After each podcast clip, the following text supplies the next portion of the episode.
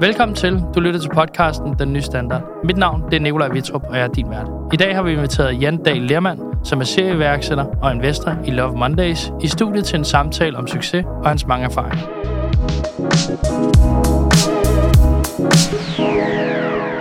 Velkommen til, Jan. Tak. Og tak, fordi du vil være med i Den Nye Standard. Nu er, der Tak, jo, øh, nu er der jo meget få mennesker, der ikke øh, har set dig på tv de sidste par år. Men øh, et af de spørgsmål, som jeg altid elsker at starte med, det er, som menneske har du mulighed for selv at få defineret dig. Hvad, hvis, du, hvis du selv skulle putte nogle ord på, hvem Jan Lerman er, hvem vil du så, øh, eller hvordan vil du så beskrive det? Nogle ord. Ja, du også brugt mange. Ja, men altså, lad, lad, os, lad os prøve med ord egentlig, fordi det, jeg tror, hvis jeg skulle beskrive mig selv med ord, så vil jeg sige ordentlig, øh, ordblind, øh, strategisk, øh, ja, så tror jeg egentlig også, jeg håber også, at folk synes, at jeg er, et godt menneske. Øh, det prøver jeg i hvert fald at være, og prøver at beslutte mig for at være, når jeg står op om morgenen. Øh, og så er jeg fortagsom. Tror jeg også. Jeg tror, at jeg har lidt mere ild i røven end gennemsnittet. Det er jo ikke altid en dårlig idé, eller en dårlig ting. Og så, så er der selvfølgelig også sådan andre ting der. Jeg, jeg håber også, at min kone vil synes, at jeg er en, øh, en god mand. Og jeg håber også, at mine børn synes, og mine bonusbørn synes, at jeg er en god far. Øh, men det må vi jo hellere spørge dem om. Vi har, jeg synes det er sjovt altid lige at tage et, et tillægsspørgsmål her, her, fordi det er jo sjovt, fordi nu, nu, det er altid nemt at få, eller det er nok mere vanskeligt faktisk at skulle reflektere over, hvem er jeg selv. Hvis nu man skulle spørge dine medarbejdere, hvad tror du så, de ville sige? Vil de sige de samme ting, eller er de andre, øh, andre måder at beskrive det på? Jeg tror, mine medarbejdere vil sige, at, øh, at vi havde gode diskussioner. Vi har gode diskussioner. Øh, og at, øh, at jeg er en okay, ikke fantastisk leder, tror jeg ikke, jeg er. Altså, jeg er ikke Mr. Leadership. Øh, det er min kone, for eksempel. Øh, øh, og så tror jeg, at de vil sige også, at jeg, at jeg er meget ordentlig. Øh, og øh, så tror, håber jeg også, de vil sige, at vi havde et godt grin sammen. Jeg har i hvert fald fået et par, par grin allerede af ved at sidde her, så må ikke, må ikke. I forhold til øh, begyndelsen, så lad os prøve at hoppe tilbage til, til dengang, du startede øh, som iværksætter. Kan du ikke prøve at øh, beskrive, hvordan du kom i gang med iværksætteri og måske bilbasen? Du beskrev faktisk også noget med TV2, som du selv vælger, om du vil starte med den ene eller den anden. Ja. Øhm, jeg tror sådan set egentlig, hvis jeg skulle prøve at spole lidt tilbage, fordi nu er vi jo inde i sådan noget, der, der jeg har tænkt meget, meget over. Øh, og jeg tror egentlig, min iværksætterkarriere, den startede med noget, der var svært for mig, da jeg var, da jeg var lille. Øh, nemlig, at jeg blev opdaget som ordblind i anden klasse. Øh, og øh, det, det finder man jo ud af af mærkelige veje, af den simple grund, at man sidder og prøver at, at lære at læse noget op, som man skal læse op næste dag i skolen, og man finder ud af, at jeg kan simpelthen ikke, de her bogstaver, de hopper og danser for mig, jeg kan ikke, jeg kan ikke finde ud af det. Og det ser ud som om alle de andre har nemt ved det, men jeg har meget, meget svært ved det. Mm. Og øh, jeg prøvede at få min mor til at læse det op for mig, og så, så memoriserede jeg faktisk, hvad hun havde læst. Og så når jeg skulle læse det op i skolen dagen efter, så prøvede jeg at huske på, hvad det var, hun havde sagt, og så sagde jeg det. Og så havde vi heldigvis en sindssygt dejlig klasselærer, der hed Christa, som, øh, som fandt ud af, at meningen godt nok var den samme, men det var ikke det, der stod. Øh, og så blev jeg opdaget som ordblind. Og grunden til, at jeg siger, at det var sådan, jeg startede som iværksætter, det er jo, at øh, hvis man skal være iværksætter, skal man vælge et skæv oven i sit hoved. Man skal ikke vælge den slagende vej, ligesom alle andre. Øh, og når man får at vide fra barnsben, eller finder ud af fra barnsben, at, at den metode, de andre bruger til at indtage indlæring, den går ikke for mig, jamen så bliver man jo nødt til at finde sin egen vej. Øh, og det tror jeg egentlig var starten, hvor jeg begyndte sådan måske at, at, at tænke på en anden måde end den slagende vej. Det var jo fordi, at jamen, den metode, de andre brugte til at lære ting, den, den virkede sgu ikke for mig. Øhm, så derfor så, øh, så tror jeg egentlig, min ordblindhed har sendt mig i den her retning her. Hmm. Øhm, giver det mening? Det, gi- det giver super god mening. Og nu øh, delte jeg jo også selv, at da jeg var, jeg var ung, der havde jeg også øh, hyperaktivitet, og kom også i specialskole, så jeg forstår lige præcis, hvad du mener. Hvis vi skal hoppe over til øh, bilbasen, måske, Ja. vil du så ikke øh, prøve at tage os med tilbage til, øh, da der kom en idé? Der, Jo, altså øh, lad os lige hoppe, lad os faktisk lige hoppe fem år mere tilbage, fordi at øh, det er faktisk også der, hvor Bilbasen i en eller anden udstrækning, hvor i hvert fald samarbejdet, der blev til Bilbasen, startede. Mm. Fordi at jeg arbejdede for, for TV2, og det var faktisk mit første iværksætterprojekt i, i et lidt beskyttet værksted, jo ejet af Kulturministeriet. Det hed TV2 Reklame på det tidspunkt. Der var TV2 og TV2 Reklame adskilt, fordi reklameverdenen måtte ikke tale med den redaktionelle verden. Okay. Øh, jeg arbejdede for TV2 Reklame og skulle lave øh, det, der hed tekst-tv og interaktiv tekst-tv. Sådan en hel masse last minute rejser og bankprodukter og alt muligt andet, vi solgte på det. Mm. Og jeg blev ansat som medarbejder nummer et, og da jeg stoppede på TV2 fem år senere, der var vi, øh, var vi en 12-14 stykker eller sådan noget, og havde en omsætning på 40 millioner. Øh, så det var, øh, altså det var faktisk mit første iværksætterprojekt, men jo i et beskyttet værksted. Øh, og det tænker jeg tit tilbage på med stor fornøjelse. Men i det beskyttede værksted, der mødte jeg Johnny Laversen, øh, min partner gennem rigtig, rigtig, rigtig mange år. Øh, og Johnny spurgte mig øh, på et tidspunkt, om jeg ikke havde lyst til at komme over til øh, Bilmagasinet og, og det, der hed Bilmarkedet, og så nåede han også lige inden jeg kommer og lancerer M, øh, det der mandemagasin. Ja, tak. Og, øh, og ham lavede jeg på tekst-tv, og på Interaktiv Tekst-TV lavede jeg faktisk et brugtvognsmarked øh, sammen med ham med udgangspunkt i de biler, der var i det her ugeblad, der hed Bilmarked dengang. Og vi blev så enige om, at jeg kom over til ham øh, og blev medejer og, øh, og øh, øh, var med i direktionen der. Og, øh, og det første, jeg var med til at lave, da jeg, øh, da jeg kom til, til Benjamin Media, som det hedder den dag i dag, jamen, øh, det var egentlig at, at starte bilbasen. Og det gjorde vi jo som en gøgerede, der lå i, i eller som en gøgeunge, der lå i, i andres fugles redder, indtil den selv kunne flyve. Mm. Og med det mener jeg, at vi var et trækløver. Vi var bilmarkedet, som jo var det, vi repræsenterede, øh, der ligesom havde adgangen til markedet og snakkede med bilforhandlerne hver uge osv. Og, så og så havde vi øh, et softwareselskab i, øh, i Tisted, der hed Bilinfo, øh, som, øh, som Preben og Flemming havde det op, som lavede software til bilforhandlere. Og så kom jeg jo lige fra fem år i TV2. Øh, så TV2 var den, det kæmpe store marketing lyntog, vi spændte foran den her nye bilbase, vi lavede. Så vi var egentlig TV2, Bilmarked og Bilinfo sammen, der lavede den her gøgeunge, der ret hurtigt blev stor nok til at flyve selv, men, men i første omgang, der lå den sådan set i vores andres redder øh, og, og vi kastede alle sammen ressourcer ind i det. Og jeg kan godt huske, altså den dag i dag, når jeg skal minde mig selv om, at noget skal være småt, før det bliver stort, så har jeg faktisk stadigvæk et fedtet af fire ark, hvor, øh, hvor budgettet for første år med bilbasen i 1999 øh, står på. Jeg kan huske, at vi skulle omsætte for 1,3 millioner, og vi skulle faktisk tjene 200.000 på bunden. Okay. Stærkt. Øh, jeg, har, jeg, har det stadig, jeg har det stadigvæk ikke. Det er blevet sådan lidt krøllet i kanterne, okay. men altså, øh, det, det er sådan en god påmindelse om, at ting skal være er det, små, før er det, det bliver Er det store. det, du giver, når du har unge værksætter inde i dag? Så bare gør sådan her. ikke helt, men det kunne det være, det kunne være, det var en god inspiration at, at gøre det sådan. Så, øh, så vi startede Bilbasen, og, og dybest set, så, øh, så er det jo altid det her, når man starter en markedsplads, så skal man så skal man have udbuddet på først, fordi at efterspørgselen kommer jo ikke, hvis man har 100 biler eller 200 biler. Og det var derfor, vi havde tænkt os rigtig godt om at lave et samarbejde med Preben og Flemming i Bilinfo, fordi at de lavede bilsoftware til alle øh, bilforhandlerne i Danmark. Og det vil sige, rimelig hurtigt kunne vi øh, via Bilinfo og deres systemer og vores approach til markedet, jamen så kunne vi skabe et ret stort udbud og, og når man i dag spørger, øh, jamen hvorfor, hvorfor vil du købe bil på bilbasen? Jamen mm. det er fordi alle bilerne, til, der er til salg er på bilbasen. Og hvis man spørger, jamen hvorfor vil du kigge, øh, hvorfor vil du øh, sætte din bil til salg på bilbasen? Jamen det er fordi alle, der vil købe bil, er på bilbasen. Ja, præcis. Ikke? Og så bliver det jo sådan en selvopfyldende profeti. Men der er jo det her med markedspladser, at, at, at man skal ligesom hen over det der threshold, der hedder markedspladseffekten så bliver det en opadgående skrue, der er utrolig svær at udfordre. Mm. Men indtil man når derop, så er det faktisk en nedadgående skrue. Så de første par år på arbejde i bilbasen-regi, der mærker man jo vinden lige ind i bæret, og man mærker, at man har solen i øjnene, og man mærker, at det går en lille smule op ad bakke. Øh, og så efterhånden, som, man for, som vi fik styr på udbuddet og fik begyndt at få efterspørgselen i gang, og sådan, så kunne man mærke, at nu, nu begynder vi at få markedspladseffekten. Nu begynder den her magi at opstå. Og, øh, og så lige pludselig, så, må, så møder man en dag på arbejde, så, hov, ej, ej, nu er vinden sgu da i ryggen, og ej, nu, nu solen sgu da ikke i øjnene på mig længere, og, og nu går der også en lille smule ned ad bakke. Og så ved man, at man ligesom har, har trådt hen over øh, det, jeg i dag, sådan, fordi nu har jeg været inde i mange markedspladsinvesteringer siden, mm. kender som, jamen så ved man, at man er gået hen over tærsklen til markedspladseffekten.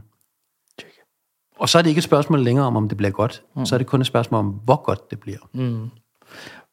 Kan vi prøve at gå tilbage til... Nu kom du jo meget ind på, hvad det var i kunden og markedspladsdelen. Hvad var det for nogle erfaringer, som, eller hvad var det for nogle evner, du tog med ind, øh, da I skulle starte op? Fordi i dag, der, når jeg hører dig snakke nu, så lyder det som om, du havde rigtig meget marketing omkring dig, fordi du har ligesom været via tekst-tv og så videre. Men hvad var det for nogle evner, som du kom ind med første gang, du ligesom startede op her? Altså i bilbasen regi? Ja, er eller, det- hvad- ja, ja, ja, det tror jeg, fordi... Jamen, vi var jo, altså, jeg tror dybest set jo ikke på nogen måde, at vi havde opfundet den dybe tallerken. Nå. Vi var bare first movers. Mm. Øh, og vi øh, stirrede hinanden i øjnene i begyndelsen der. Vi havde jo det, det magasin, der hedder Bilmarked, så vi havde faktisk... Det, altså, vores udgangspunkt var, at vi offline, altså på, på papir og blæk, mm. havde Danmarks største markedsplads for biler Check. Som, som fyldte hele Danmark allerede. Mm. Og så stirrede vi hinanden i øjnene, og så sagde vi, at, at det her, det vil vi gerne overføre til online, inden papiret dør. Mm. Øhm, og dem, vi havde over for os, det var en meget, meget farestrående konstellation, fordi vi havde jo JP-politikken og, øh, øh, og Berlingske og, øh, og alle de store mediehuse, og, og, og de havde jo alle de her store rubrikmarkeder i deres aviser. Mm. Øh, men de havde nok en tendens til at kigge sig lidt mere over skulderen efter den omsætning, de var mere ved at miste end os. Vi kiggede, vi holdt meget næsen i sporet og kæmpede for at skabe omsætningen online. Mm. Som om vi ikke havde noget at miste. Vi havde også noget at miste. Vi havde et fint ugeblad, øh, øh, som hed Bilmarkedet, ikke? Jo. Men, øh, men, men jeg tror simpelthen, at vi var, vi var aggressive, og vi, altså, vi, vi begik jo sindssygt mange fejl øh, i den her periode her. Øh, det er jeg slet ikke i tvivl om. Det var jo det var ubetrådt jord. Øh, så vi var jeg tror egentlig, det vi gjorde rigtigt var, at vi var utrolig dynamiske. Og når vi, øh, hvis vi skød på mål 10 gange, og kun ramte de 8, jamen så de der to møllesten, der sad tilbage om, om, om benet på en, jamen dem skar vi hurtigt af og kom videre. Hvorimod at vores konkurrenter var nogle meget, meget større og måske lidt stivere organisationer, som slet ikke kunne udvise den samme agilitet. Hmm. Så jeg tror egentlig, vi begik lige så mange fejl som alle de andre. Så den Øh, der vi var bare gode til at, at konstatere, når det var en fejl, og skære møllestenen af benet og komme videre i vores liv. Så en øh, dejlig blod at tro på, at alle kan lade sig gøre.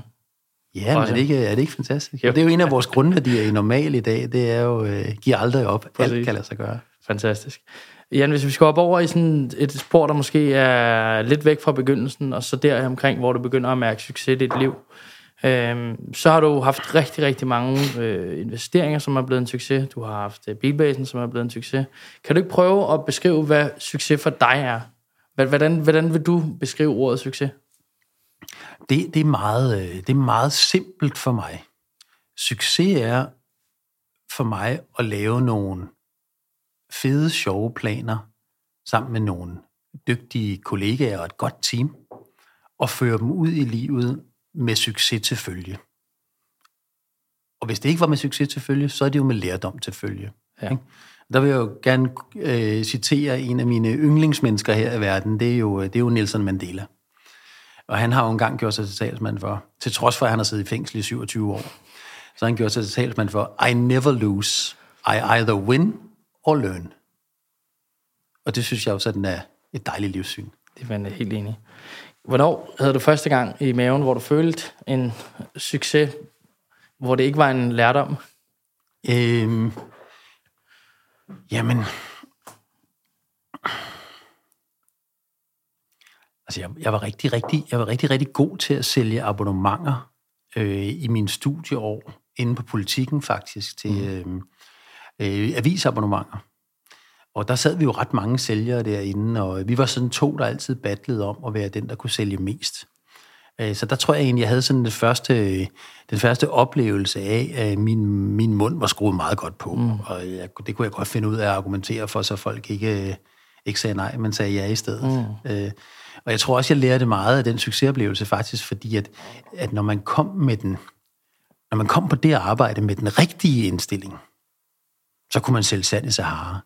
Når man kom på det arbejde mm. med den forkerte indstilling, og, og ligesom ikke rigtig troede på det, så skete der ikke en skid. Mm. Øh, så det tror jeg egentlig sådan var, var det første sådan i hvert fald, der var, der var noget med i den her sammenhæng af it's all in the mind. Det er, hvordan du går til det, og om du har troen på det. Øh, det, det var i hvert fald det var i hvert fald en af mine, mine første læringer øh, i den her sammenhæng.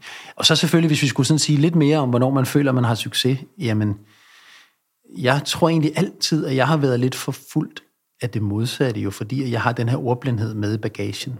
Øh, så, så uanset sådan, hvor mange gode ting øh, øh, vi har lavet, øh, mig og forskellige teams, øh, øh, så, øh, så tror jeg egentlig nok, at jeg ligesom mange andre mennesker øh, øh, tit kan have den grundlæggende tanke, der hedder, at hvornår finder de egentlig ud af, at jeg ikke kan skide? Imposter syndrome. Øh, og til trods for, øh, at jeg jo har mange gode exits og mange succeser og mange øh, virksomheder, der, der er vokset flot bag mig og sådan noget, så kan jeg faktisk stadigvæk ikke sige mig helt fri for den tanke. Øh, så, så, så, øh, så det er mest bare for at sige, at, at, at for dem, der, der har den tanke også, jamen, så vil jeg bare sige, at det, det er helt normalt. Ikke? Vi har sådan en god sang i normal, der hedder Bare rolig, det er helt normalt. og den kører... Øh, er det sådan, I starter bestyrelsesbøderne? ikke rigtigt. Men altså, det kunne det godt være. ja. ja, det er super godt. Jan, hvad for nogle karaktertræk tror du, der går igen? Eller hvad for nogle, øh, vil du føle, hvad for nogle fornemmer du, der går igen hos, hos mennesker, der har succes, hverken enten som iværksætter, eller som ledere, eller folk, der skaber virksomhed, eller overtager og laver scale-ups? Hvad er det for nogle, nogle, nogle øh, karaktertræk, de, de besidder? Jamen, jeg tror i hvert fald, en af de ting, som jeg, som jeg kigger meget på i, øh, i dygtige ledere, det er det her med at starte med målet for øje. Øh, og, og egentlig ikke være bange for at fejle. Øh, der er jo meget, meget få, altså jeg vil sige, langt de fleste af de virksomheder, jeg har været involveret i, Øh, nu har jeg heller aldrig prøvet at købe supertanker for Mærsk eller sådan noget den stil. Det, det er altid sådan noget, det løber mig lidt koldt ned i ryggen, fordi jeg, mm. jeg plejer, jeg plejer at, at sige, at de fejl, vi begår i dag, kan vi rette i morgen.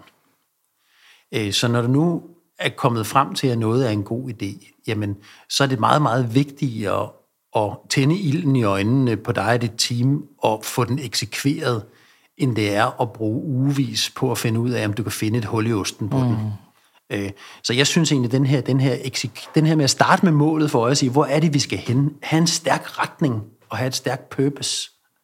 Øh, det synes jeg er utrolig vigtigt. Øh, for os selv at sejre, men også endnu mere for at sejre gennem andre. For hvis du kan finde ud af at kommunikere et, et, et, et godt purpose og en meget stærk retning, jamen så, øh, så har øh, et team en god tendens til at stemle sammen om dig, og, og være skide gode til at hjælpe dig med at føre det ud i livet.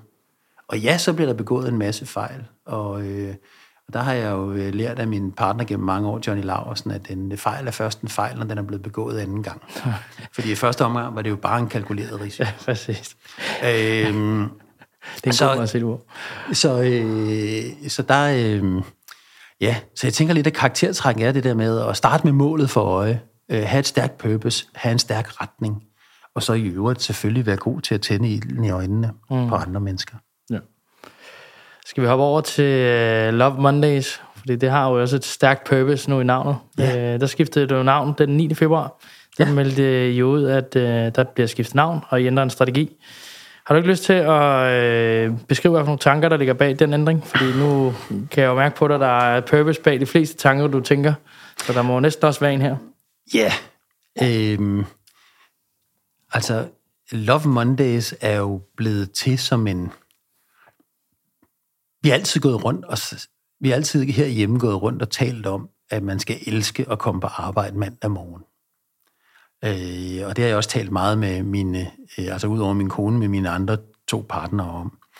Øh, så, så, så, så dybest set, så tror jeg egentlig, Love Mondays er, er jo blevet til øh, som følge af, at, at, at vi har, vi har 19 aktive investeringer i dag, og på tværs af alle de investeringer, der prøver vi at være med til at skabe en arbejdsplads og en kultur, hvor man elsker at komme på arbejde mandag morgen.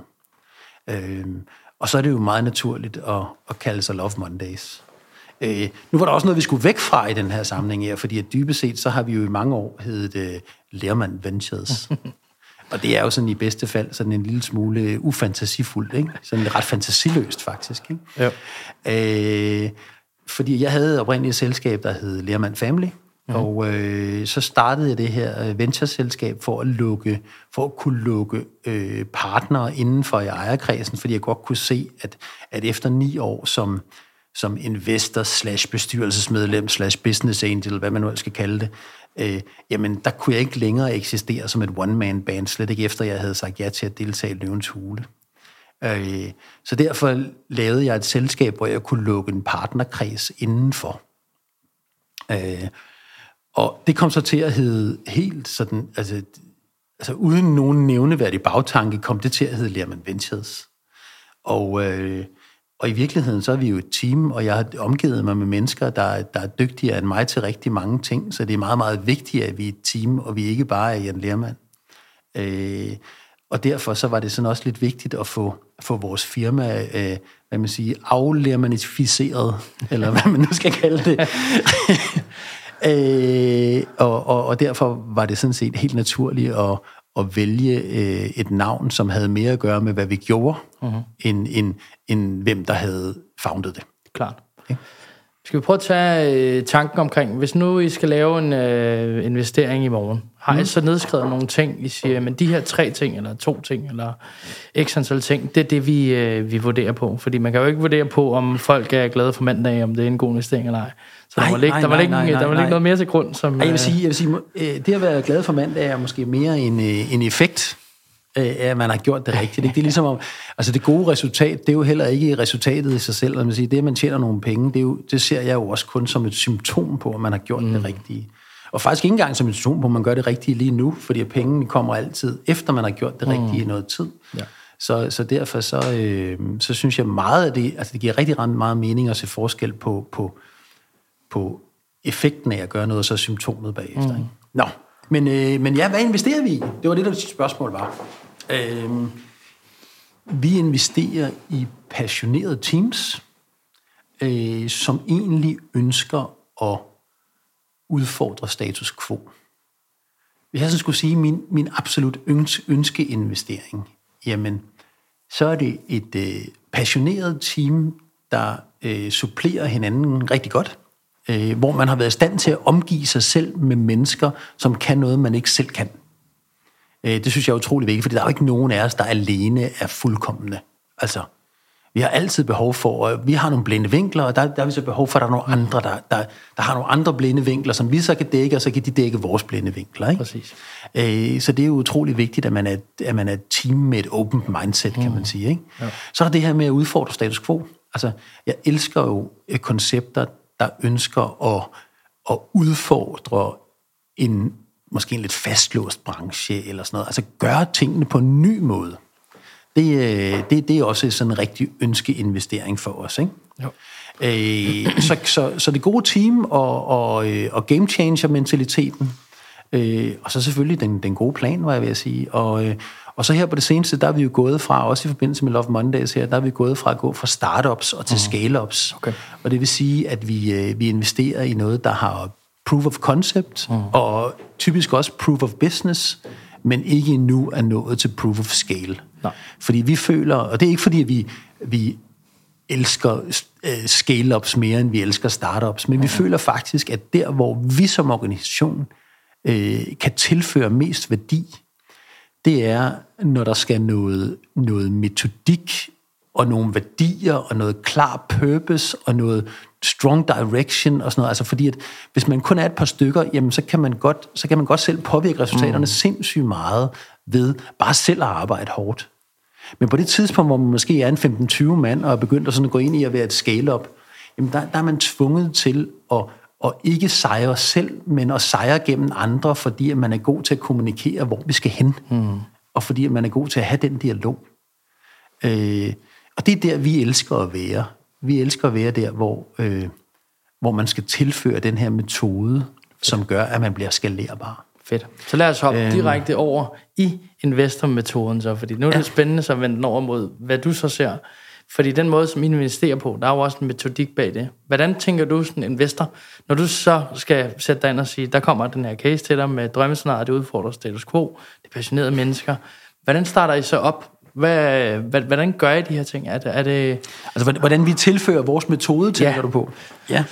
Jamen det er jo sådan, jamen, hvordan skalerer vi jo så? Fordi det er jo så det, vi skal gøre i den her sammenhæng. Nu har vi fundet vores drømmeskaleringscase, og nu skal vi så, øh, nu skal vi så til at skalere den. Ikke? Mm-hmm. Og, øh, og jeg tror, at det, det vi sådan mest kigger på i den sammenhæng, det er først og fremmest jo sammensætte det rigtige hold. Hvilke nogle kompetencer har du behov for?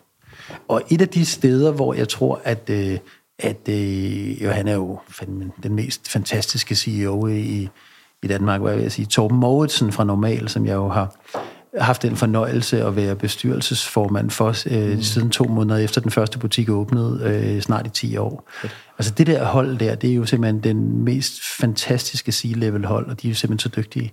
Øh, men Torben, han har altid været god til at vide, når han skulle ansætte den næste. Altså, nu, var det, nu havde han behov for at ansætte en dygtig CFO, nu havde han behov for at ansætte en dygtig CIO. Nu havde, altså, han er hele tiden lidt ahead of the curve og er klar til at vide, jamen, nu har butikken den her størrelse, så nu skal vi, nu skal vi have det her med på, på klaveret. Mm. Øh, og, og så bare ja, omgive sig med nogle fantastiske mennesker og være rigtig god til at ansætte det rigtige. Ikke? Øh, men, øh, men, men det her med at sammensætte det rigtige hold, som supplerer hinanden godt, det, det synes jeg er, er noget rigtig vigtigt. Ikke? Når man så ser på, at man har sammensat det rigtige hold, jamen, så skal man jo også have, have en kultur, hvor man, altså, hvor man spiller hinanden gode.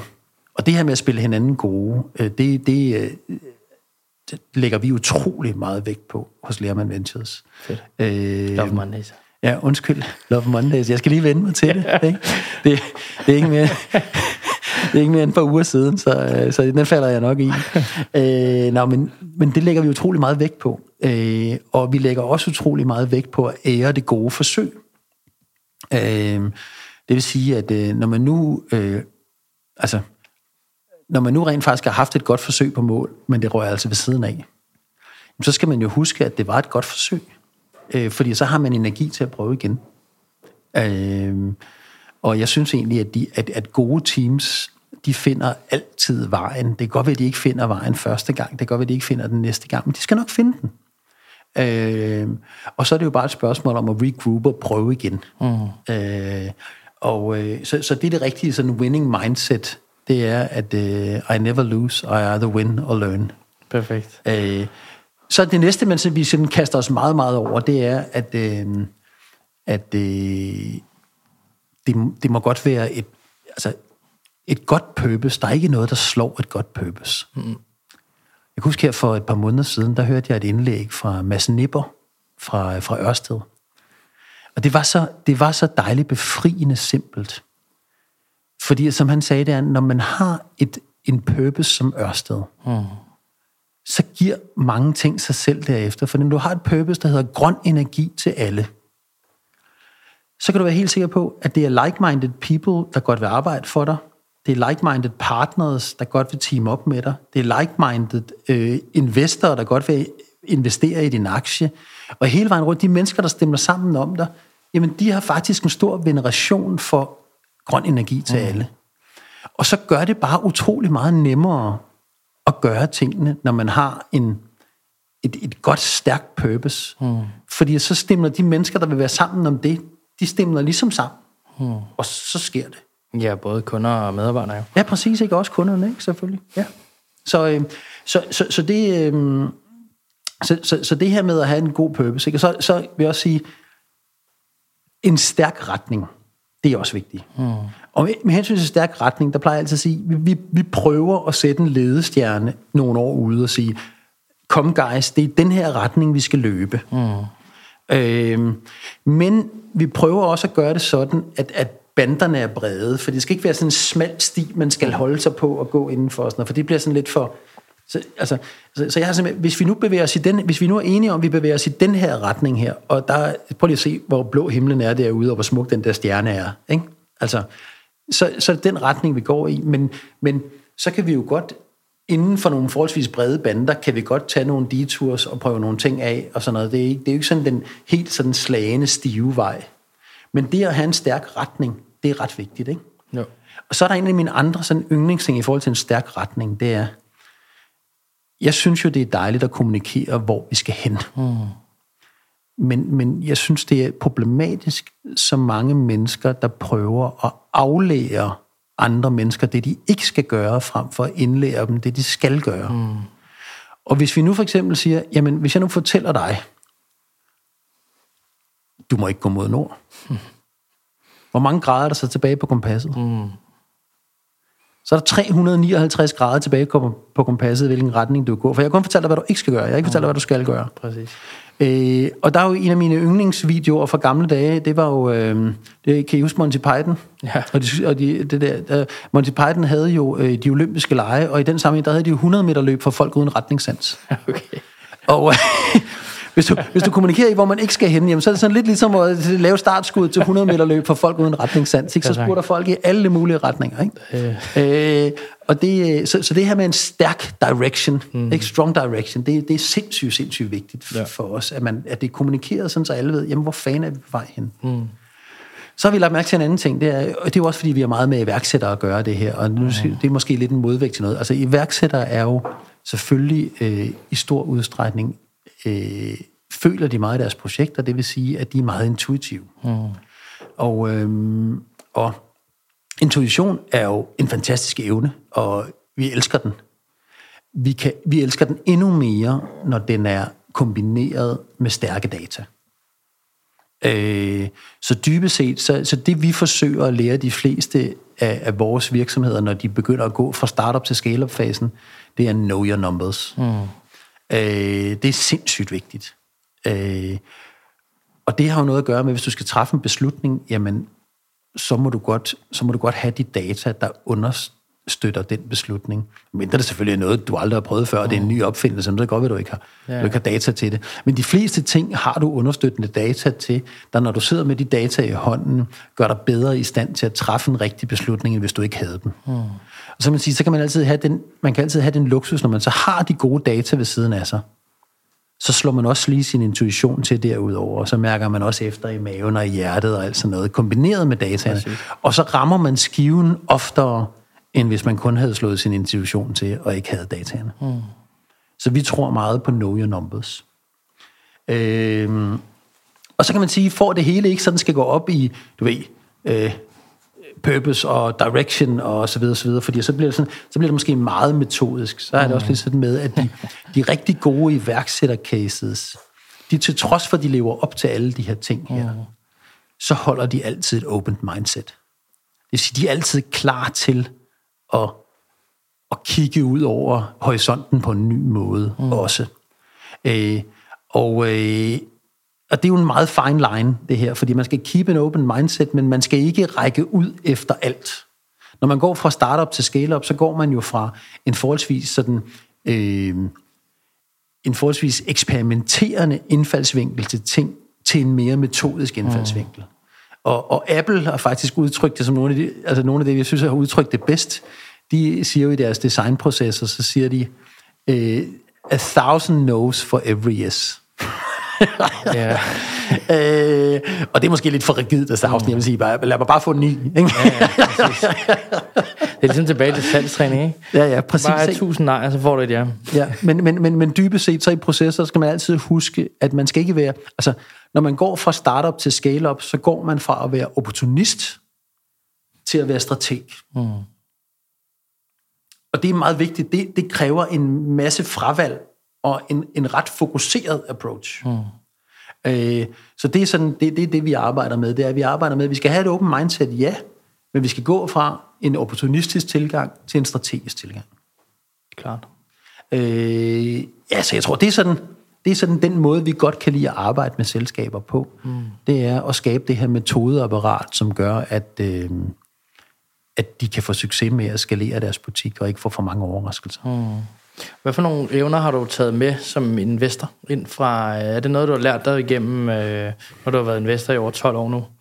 Øh, men da du startede som investor, var det så din hvad skal man sige, CEO-erfaring, iværksættererfaring, du tog med ind, eller har du, hvordan, hvordan har du kommet til, hvor du er i dag? Er det bare ved at prøve noget, og så lære, og så tage den videre, eller har du læst, eller hvad, hvordan har du, øh, hvordan Ja. har du kommet så langt? Altså, jeg synes, øh, min, min handelshøjskoletid og sådan det er jo ved at være så lang tid siden, at det... Øh, skal, vi ikke skal vi ikke bare glemme det? Jeg tror, mange af de modeller, jeg lærte dengang, de virker sgu ikke længere.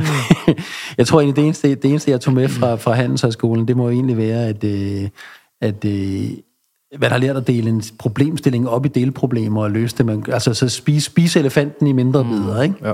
Det tror jeg egentlig er, er, er den sådan metodik, som, som jeg stadigvæk kan sige, jeg har fået med i en eller anden udstrækning, ikke? Okay. Øh, så, så, øh, men så synes jeg, jeg har haft mange, øh, altså jeg har jo været utrolig heldig og været omgivet af mange dygtige mennesker. Mm. Øh, og øh, så, som, som, som, som jeg i fællesskab har skabt en masse erfaringer sammen med, men som der også har været søde til at, til at drysse deres, øh, deres guldkorn øh, ud over mig. Mm. Øh, så jeg, jeg, sender da, jeg sender da tit en, øh, en venlig tanke til min partner gennem mange år, Johnny Laursen. Han har lært mig rigtig mange ting. Øh, Jeg var også lige et kort visit forbi reklamebranchen, hvor en uh, Johnny Henriksen på, BB, eller på, uh, på DDB Needham og, uh, og Thomas Vibro uh, lærte mig, altså, at det var det mest lærerige år i mit liv, det der. Det var sindssygt, som de uh, bare pæsede på mig. uh, det var også hårdt. Ja. Men altså, øh, så, så øh, ja, og så øh, på TV2 havde jeg også rigtig mange øh, gode mentorer, øh, og, og, øh, og så på Benjamin, jamen der, der var vi jo bare utrolig gode til at hjælpe hinanden og, og skabe en kultur, hvor vi, hvor vi, øh, hvor vi var gode til at spille hinanden gode, og gode til at hjælpe hinanden til at komme til nogle, nogle øh, beslutninger og nogle gode eksekveringsplaner. Mm. Du har jo i din måde at, øh, at drive på, og nu har vi snakket sammen i godt og vel 40 minutter snart, der har du beskrevet rigtig meget det her med ledelse med, at det er teamet, der ligesom skal gøre det, øh, og det er teamet, der skal vokse, det er teamet, der driver virksomheden, det er teamet, der er så meget og vigtigt inden øh, omkring meget af det, du beskriver. I forhold til ledelse og dine egne tanker omkring det, hvordan, hvordan har du, har du altid tænkt samme måde på ledelse, eller har du haft et, et stop i midtvejs i din karriere, hvor du har tænkt, ups, nu øh, skal vi gå en anden vej? Eller hvordan har du kommet, kommet frem med ledelse? Hvordan, Det, det er faktisk et rigtig godt spørgsmål, det der, fordi at, at det, der har jeg i den grad, øh, håber jeg meget, udviklet mig. Jeg er i hvert fald larmende bevidst om, at jeg havde behov for udvikling. Fordi at i, øh, i 20'erne og 30'erne, der, øh, der galt det for mig om at få virksomheder til at vokse. Det har jo altid drejet sig om vækst for mig. Hmm. Men i 20'erne og 30'erne, der galt det meget, meget om at få virksomheder til at vokse. Og øh, i 40'erne og 50'erne, der tror jeg mere, det har galt om at få at skabe et fællesskab, hvor vi som mennesker vokser, så, så menneskene kan få virksomheden til at vokse. Mm. Så jeg er blevet meget larmende bevidst om, at jeg ikke selv kan sejre længere. Jeg bliver nødt til at sejre sammen med og gennem andre. Mm. Øh, og det, det, det prøver jeg at arbejde rigtig, rigtig meget med. Øh, jeg tror bestemt ikke, jeg er verdensmester til det, øh, men, øh, men jeg gør virkelig et forsøg øh, at gøre, hvad jeg kan. Hvornår, hvornår kom det skifte for dig? Var det, var, var det en, mærkede du noget, så du noget, oplevede du noget? Hvad, hvordan kom det skifte? Jeg vil sige, det, det første del af det skifte, synes jeg jo altså, altså fordi at, øh, når man går på arbejde som ung, ambitiøs mand, mm. eller kvinde, så, øh, så kan det jo godt forekomme sådan meget som liv og død, det der mm. foregår der mellem klokken 8 om morgenen og klokken 7 om aftenen, eller hvornår det nu er. Mm. Øh, og når man så bliver far, så kan man godt se, okay, så er der alligevel noget, der, altså, så bliver man lidt mere blød i kanten. Og man, så, så jeg vil sige, jeg tror egentlig, jeg i, i, indtil jeg blev far, der var jeg en, en ret meget mere kontant og hård mand, end jeg er i dag. Øh, og, og sådan skulle have mine ting igennem på sådan måske sådan en lidt bulldog-agtig måde. Mm. Øh, så jeg tror, det første sådan store skridt, jeg tog i den sammenhæng, det var ved at blive far og finde ud af, Gud, det var slet ikke et spørgsmål om liv og død, det der. Det var bare et spørgsmål om lidt hygge fra klokken 8 til klokken 5. Det er et relativt stort skifte, vil jeg sige. Så, øhm, så, så det var det første sådan store skridt, og så tror jeg bare, at, øh, at jo større virksomheder man har, altså jeg har været en del af, øh, nu nåede vi jo i Bilbasen og Benjamin Regi, øh, inden vi begyndte at, at, at sælge noget af det, der, der nåede vi jo op at være øh, små 400 mand i Aarhus, København og Oslo og, og Stockholm og så videre. Og, øh, og så bliver man jo bare meget, meget hurtigt bevidstligt gjort om, at, øh, at øh, man skal omgive sig med rigtig dygtige mennesker, mm. fordi at man kan ikke sejre selv. Man bliver nødt til at, at være god til at skabe en retning sammen med nogle andre, og, og så... Øh, og, og, og så skabe de bedste forudsætninger for, at de kan føre den retning ud i livet. Hvordan var skiftet for at gå fra at være direktør for et selskab med så mange mennesker til at være lige pludselig lærer, øh, lærermand Ventures, og så i bund og grund selv kunne vælge, om du møder op det ene eller, eller tredje sted hver eneste dag? Øh, det, var en, øh, det var en stor befrielse, tror jeg faktisk, det var. Øh, altså, jeg elskede at gå på arbejde i Benjamin. Øh, lige ind til min sidste arbejdsdag i den 21. oktober 2010 havde jeg afskedsreception. Jeg fortalte min bestyrelsesformand, øh, Michael Kortsen, øh, rigtig, rigtig dygtig mand, øh, som er gået på pension for Bonnier nu. Øh, han, øh, han fortalte jeg i foråret, at nu var det ved at være tid til, at jeg skulle videre. Og så gav jeg ham god tid til at finde en ny administrerende direktør, og det gjorde han så i, i, i starten af efteråret. Og så havde jeg en lille overlevering med, med, med Jesper Bukvald, som den nye mand hedder. Og, øh, ja, og så... Øh, og så, så gik jeg ud af døren sidste gang der. Og jeg må sige, jeg har ikke kigget mig tilbage mod corporate life. Jeg, jeg har elsket min, øh, min tid som investor. Og jeg har elsket den frihed. Og det er egentlig ikke fordi, at jeg ikke også elskede det andet helt vildt, men jeg må sige, den frihed, jeg fik, det, jeg tror, det passede godt til det sted, jeg var i livet og sådan noget. Jeg var, jeg var lige blevet 40, og jeg var blevet skilt, og jeg havde fundet øh, øh, mit livs kærlighed i, i Margrethe, øh, som, jeg, som jeg øh, har giftet mig med siden, og vi har fire sammenbragte børn. Og øh, ja, så, så det passede bare utrolig godt med, at jeg havde noget frihed. Øh, så jeg har egentlig ikke, jeg har egentlig ikke ønsket at, at træde ind i corporate life igen siden. Og så har jeg vel egentlig sådan også, jeg havde jo rigtig, rigtig meget plads på balkortet til at starte med der i, øh, i 11, 12 og 13 men jeg har sådan en dårlig tendens til at putte lidt mere på, end jeg tager af hvert år. og til sidst, inden jeg så kom til at, til, at opfinde det, der jo i dag hedder Love Mondays, jamen, øh, der havde jeg jo nogle år, hvor jeg aldrig kom over vand, så jeg købte bare snorkelforlængere til min snorkel, for jeg kom aldrig, jeg, kom, jeg fik aldrig luft. Øh, øh, og så, så, så selv sådan en tykhovedet fyr som mig, jeg fandt mm. så ud af, at det var nok på tide, jeg begyndte at genopfinde mig selv, fordi det her, det kunne jo ikke, altså, det gav jo ikke nogen mening længere, fordi det var alt for stressende. Klart. Så, øh, så, så, så ja, så man skal huske at genopfinde sig selv. Det er, det er så enig.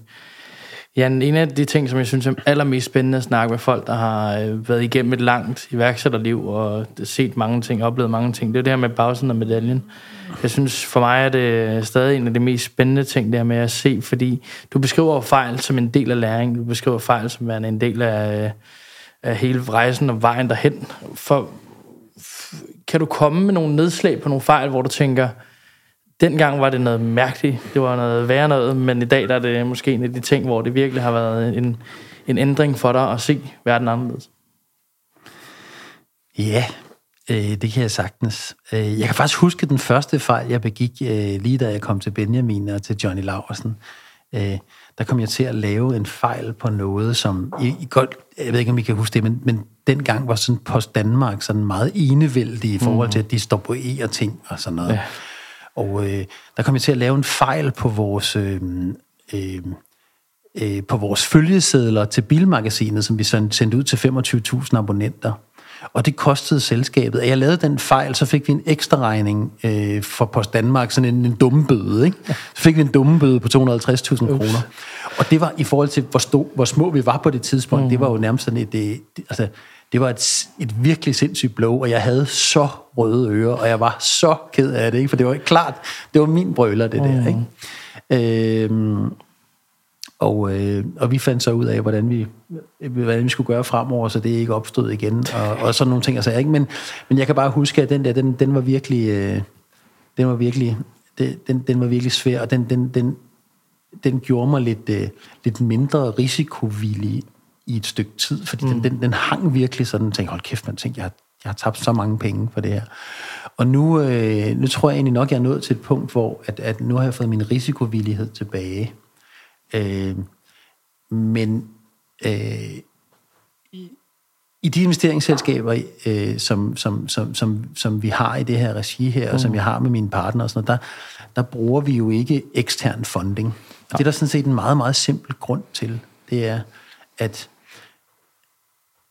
den følelse, det skabte for mig at lave den der fejl, mm. som kostede, jeg var også medejer, men som kostede mig en lille smule penge, men som kostede Johnny en hel masse penge. Mm. Øh, den, øh, når jeg har prøvet det, og det er selvfølgelig ikke den eneste gang, jeg har prøvet at begå en fejl, der kostede mange penge, øh, så må jeg bare sige, at, at, at, at det, jeg oplever i dag, det er, at jeg, jeg, jeg godt tåle at tabe mine egne penge. Altså, det, det, ikke fordi man har jo ikke, man har jo ikke et afslappet forhold mm-hmm. til, at, til at tabe. Nej. Men, men, men, men det er okay i en eller anden Det eneste, jeg kan ikke tænke, jeg kan ikke tænke mig at investere for ekstern funding, fordi at jeg vil have det så svært med at tabe andre menneskers penge. Mm. Øhm, så dybest set, så tror jeg egentlig, at, at min risikovillighed, den er en, en forudsætning for den er, at jeg spiller for penge, jeg har råd til at tabe. Mm, ja. øhm, og at det er, at det er egenkapital, og ikke, ikke, ikke nogen pensionsmidler, som jeg skal have dårlig samvittighed over, mm. hvis, jeg, hvis jeg taber. Øhm, og øh, så kan man sige, og det står så i skærende kontrast til, at vi siden vi, vi, vi startede tilbage i oktober 2010, har fået vores øh, investeret kapital igen 20 gange. Øhm, øh, så det er jo ikke, fordi vi har tabt penge. Altså, det, det, det er faktisk gået helt okay. Fantastisk. Men, øh, men selvfølgelig har vi også på, på vejen kysset mm. en masse frøer, ja. øh, der ikke er blevet til prinsesser, der vi snavede dem i gulvet. Mm, okay. men, men forblev ikke? Ja, tak. ja, øh, Øhm, ja, det sidste spørgsmål i forhold til bagsiden af medaljen. Hvordan, i forhold til work-life balance, er det noget, som du har prioriteret højt tidligt, eller er det noget, der kom senere? Fordi nu lyder det som om, du er ved at finde en relativt god balance for nej, dig selv. Nej. Nej? Ved du hvad? Øh, jeg er, øh, jeg er en workaholic. Du er en arbejdshest. Og, øh, og jeg arbejder alt for meget, og jeg er, ikke, jeg er på ingen måde et forbillede i forhold til mængden af arbejde. Jeg, øh, jeg øh, øh, lægger for dagen. Øh, jeg sætter mig alt for tit om aftenen også, øh, efter maden, og øh, så er der altid lige et par mails, der skal besvares. Mm. Eller, altså, så jeg, jeg bruger dybest set for meget af mit liv på arbejde. Øh, og der er jeg på ingen måde et forbillede, synes jeg ikke. Øh, øh, men det er fordi, at der hele tiden er noget, der er vigtigt. Øh, og øh, det er meget sjovt, fordi at øh, min, en af de ting, min kone øh, prædiker mest, øh, det er jo den her undersøgelse, der er lavet om The Five Regrets of the Dying. Øh, som jo, okay, så jeg kan ikke huske dem alle fem, det, så skulle hun have været her, så kunne hun mm. sige Men, men en af dem er i hvert fald, øh, jeg ville ønske, at jeg havde øh, øh, været, været der mere for min familie, og, øh, og brugt mere tid med dem, og mere for mine nære relationer, og, mm. og så videre. Og, og, og det kan jeg bare ikke genkende til, men det er ligesom om, at jeg har at jeg har svært ved at snappe ud af det. Mm. De andre ting, det er sådan noget med, at man ikke har været tro over for sig selv. Jeg synes egentlig, jeg er rimelig tro mm. for mig selv. Og så, så, så, så, så, så, så det er egentlig, det, altså, jeg ville egentlig ønske, at jeg var i stand til at, at lægge tingene mere fremme, end jeg er. Øh, det er svært. Skal jeg have sådan en wifi-jammer hjemme? Ja, sikkert. Bare nakker internettet. har du en? nej, jeg har samme problem, så nej, jeg er heller ikke overhovedet på nogen måde. Øhm, så, så, så det er klart, kan man sige, bagsiden af medaljen for mig. Det er, men, men du skal også tænke på en ting, mm. lige tilbage til min ordblindhed. Mm. Det er, en af de ting, man jo lærer af ordblindheden, det, det er jo, øhm, hvad skal der til for at komme igennem mm. det her? Der skal fucking hårdt arbejde til. Mm. Så jeg har jo lært lige fra starten, at, at, jeg skulle jeg skulle jo arbejde hårdere end de andre mm. for at opnå de samme ting. Øh, og det tror jeg bare har hængt ved. Så du løfter altid barn lidt højere? Øh, det synes jeg er en meget positiv måde at sige det på. Lad os, lad os, lad os bare holde os til den. vi prøver. ja, et sidste spørgsmål, og så øh, tænker jeg, at vi går af. Hvis nu du skulle øh, give et råd til en iværksætter, der render rundt og lytter med her, hvor du siger, øh, du må selv vælge, hvad retning du går. Har du et godt råd? Altså, jeg tror, at mit gode råd er, øh, tro på dig selv og tro på dit projekt. Alt er muligt. Husk at skabe en retning for dit projekt, så, så din omverden og dine nære relationer og dit team og så videre øh, ved, hvilken retning I er på vej mod. Altså, så et clear purpose og en, og en, og en klar retning. Og, og man skal huske at stille sig selv spørgsmålet, der hedder, hvis den her virksomhed ikke var der i morgen, var der så nogen, der ville savne den? Og det skal man kunne svare ja til. Øh, fordi at så er man i gang med noget, der tilfører noget, der slår en bule i universet. Og øh, jeg kan ikke konstatere, at jeg har slået nogle buler i universet nu, men jeg prøver. Fantastisk. Jan, tusind, tusind tak for din tid. Selv tak. Det var hyggeligt at være med.